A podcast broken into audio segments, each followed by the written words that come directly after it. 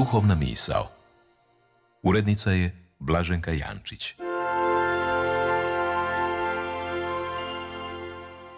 Poštovani slušatelji, govori vam Anđela Jeličić-Krajcar. Evanđelje po Luki rado predlaže temu velikog obrata. Oni koji su bili važni postat će nevažni, a maleni će u Božjem kraljevstvu biti veliki. I evanđeoska slika gorušičinog zrna skriva u sebi istu logiku. Vjera malena kao gorušičino zrno može premještati velika brda i činiti neobične stvari, a gorušičino zrno je prema evanđelju najmanje od svih zrna. Kakva je to vjera? Malena kao zrno gorušice. I zašto vjera može i mora biti malena da bi činila velike stvari? Potrebno je shvatiti što znači malena u ovom kontekstu.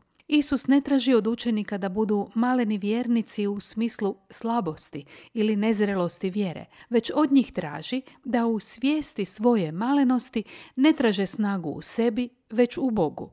To je vjera gorušičinog zrna, svijest o vlastitim granicama i odnos povjerenja u kojem se čovjek prepušta Bogu. Slika gorušićina zrna na drugim mjestima u Evanđelju označava Božje kraljevstvo i za nas danas donosi konkretnu poruku, prevodivu i u relacijama društveno-političkih odnosa. Gorušićino zrno, premda maleno, donosi veliki plod. Takvi su i vjernici, maleni, u očima društva možda nebitni i slabo utjecajni. No to je perspektiva ljudskih očiju i svjetovnih kriterija. Ako čovjek svoju malenost prihvati i stavi na raspolaganje Božjem planu, ona postaje kao sjeme koje puca, klija, raste i rađa plodovima. Ne po svojoj snazi, nego po snazi Božjoj, po snazi zakona koji poput prirode iz sjemena izvodi život. I nije važno koliko si važan, priznat ili poznat.